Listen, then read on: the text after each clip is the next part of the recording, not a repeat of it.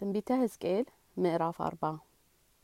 በተማረክን በሀያ አምስተኛውም አመት በአመቱም መጀመሪያ ከወሩም በአስረኛው ቀን ከተማይቱ ከተመታች በኋላ በአስራ አራተኛው አመት በዚያው ቀን የእግዚአብሔር እጅ በእኔ ላይ ነበረ።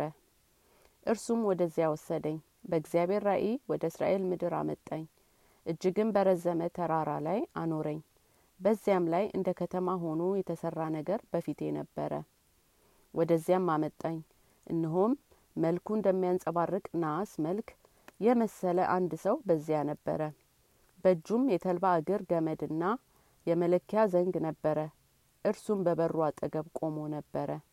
ያም ሰው የሰው ልጅ ሆይ ይህንን አላይህ ዘንድ አንተ ወደዚህ መጥተሃልና በአይንህ እይ በጆሮህንም ስማ።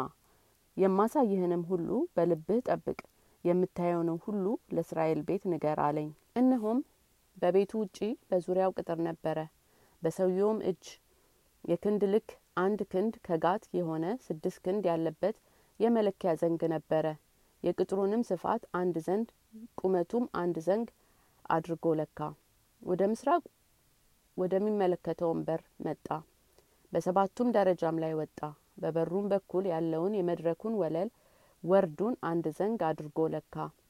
የሁለተኛውንም ወለል ወርድ አንድ ዘንግ ነበረ የእቃ ቤቱ ሁሉ ርዝመት አንድ ዘንግ ወርዱም አንድ ዘንግ ነበረ። ከእቃ ቤቶቹም መካከል አምስት ክንድ ነበረ። በበሩም ደጀ ሰላም በስተ ውስጥ በኩል የሚገኝ የበሩ መድረክ ወለል አንድ ዘንግ ነበረ። በስተ ውስጡም ያለው የበሩን ደጀ ሰላም አንድ ዘንግ አድርጎ ለካ። የበሩንም ደጀ ሰላም ስምንት ክንድ የግንቡንም አምድ ወርድ ሁለት ክንድ አድርጎ ለካ የበሩንም ደጀ ሰላም በስተ ውስጥ ነበረ። የምስራቁም እቃ ቤቶች በዚህ በኩል ሶስት በዚያ በኩል ሶስት ነበሩ። ለሶስቱም አንድ ልክ ነበረ። የግንቡንም አምድ ወርድ በዚያ በኩልና በዚህ በኩል አንድ ልክ ነበረ።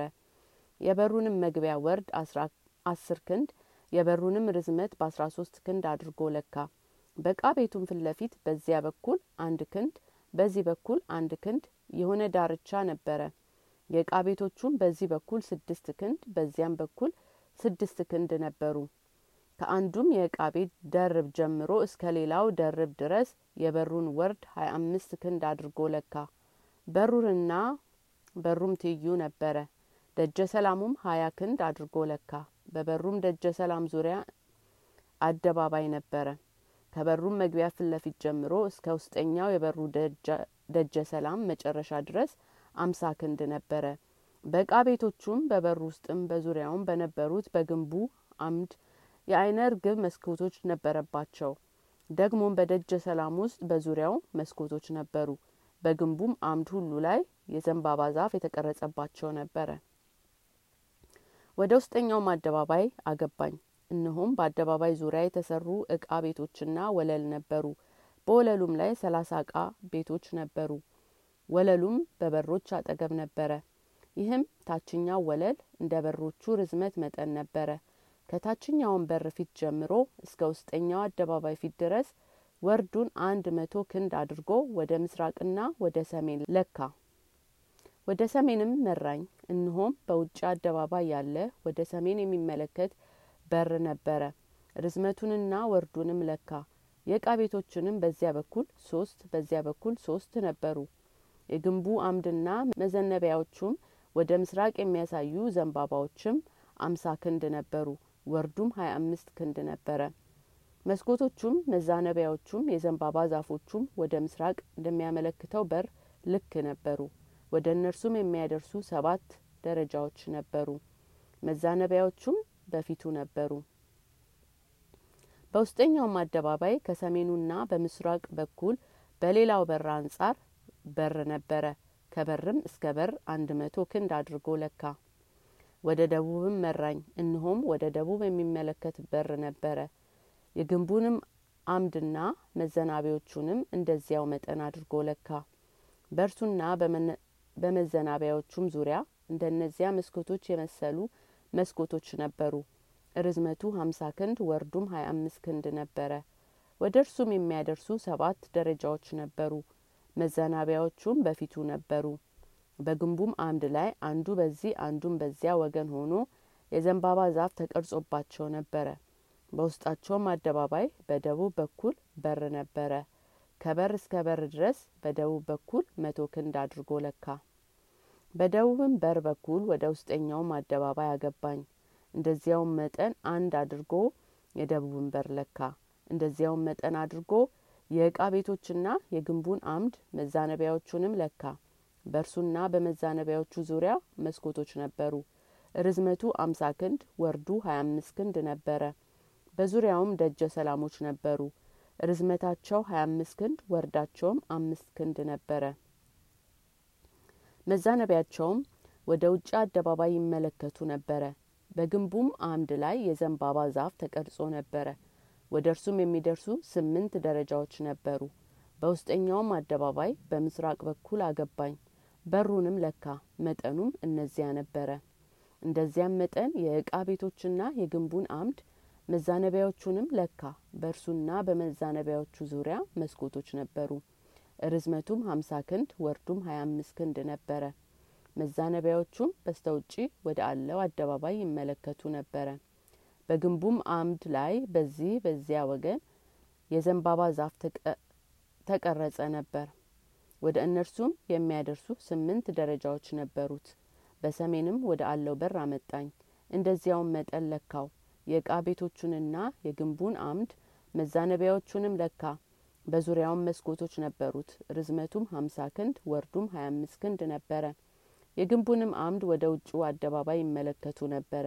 በግንቡም አምድ ላይ በዚህና በዚያ ወገን የዘንባባ ዛፍ ተቀርጾ ነበረ። ወደ እነርሱም የሚወጡ ስምንት ደረጃዎች ነበሩት። በበሮቹም በግንቡም አምድ አጠገብ እቃ ቤቱንና መዝጊያውን ነበሩ። በዚያም የሚቀጥለውን መስዋዕት የሚቃጠለውን መስዋዕት ያጥቡ ነበር። የሚቃጠለውን መስዋዕት የኃጢአቱና የበደሉንም መስዋዕት ያርዱባቸውም ዘንድ በበሩ ደጀ ሰላም በዚያ ወገን ሁለት ገበታዎች በዚያም ወገን ሁለት ገበታዎች ነበሩ። በሰሜን በኩል ባለው በር በስተ ውጭው በመወጣጫ ደረጃዎች አጠገብ በአንዱ ወገን ሁለት ገበታዎች ነበሩ። በሌላውም ወገን በበሩ ደጀ ሰላም በኩል ሁለት ገበታዎች ነበሩ። በበሩ አጠገብ በዚህ ወገን አራት ገበታዎች፣ በዚያም ወገን አራት ገበታዎች ነበሩ። መስዋዕት የሚያደርጉባቸው ገበታዎችም ስምንት ነበሩ። ስለሚቃጠለውን መስዋዕት ርዝመታቸው አንድ ክንድ ተኩል ወርዳቸውም አንድ ተኩል ቁመታቸውም አንድ ክንድ የሆነ የሚቃጠለውን መስዋዕትና ሌላውን መስዋዕት የሚያርዱበትን እቃ ይኖረባቸው ዘንድ ከተጠረበ ድንጋይ የተሰራ አራት ገበታዎች ነበሩ። በዙሪያውም በስተ ውስጥ የነበረው የለዘበ ከንፈራቸውን አንድ ጋት ነበረ። በገበታውም ላይ መክደኛ ነበረ። ከፀሐይና ከዝናብም የተሰወረ ነበረ። ወደ ውስጠኛውም አደባባይ አገባኝ። እነሆም ሁለት ቤቶች ነበሩ። አንዱ ወደ ሰሜን በሚያመለክተው በር አጠገብ ነበረ። መግቢያውም ወደ ደቡብ ይመለከት ነበረ። ሌላውም ወደ ደቡብ የሚያመለክተው በር አጠገብ ነበረ። መግቢያውም ወደ ሰሜን ይመለከት ነበረ።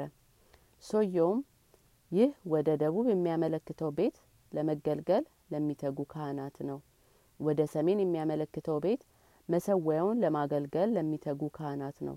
እነዚህ ከሌዊ ልጆች መካከል ያገለግሉት ዘንድ ወደ እግዚአብሔር የሚቀርቡ የሳዶቅ ልጆች ናቸው አለኝ። አደባባዩም በአራት ማዕዘን ርዝመቱም መቶ ክንድ ወርዱም መቶ ክንድ አድርጎ ለካ። መሰዊያውም በቤቱ ፊት ነበረ።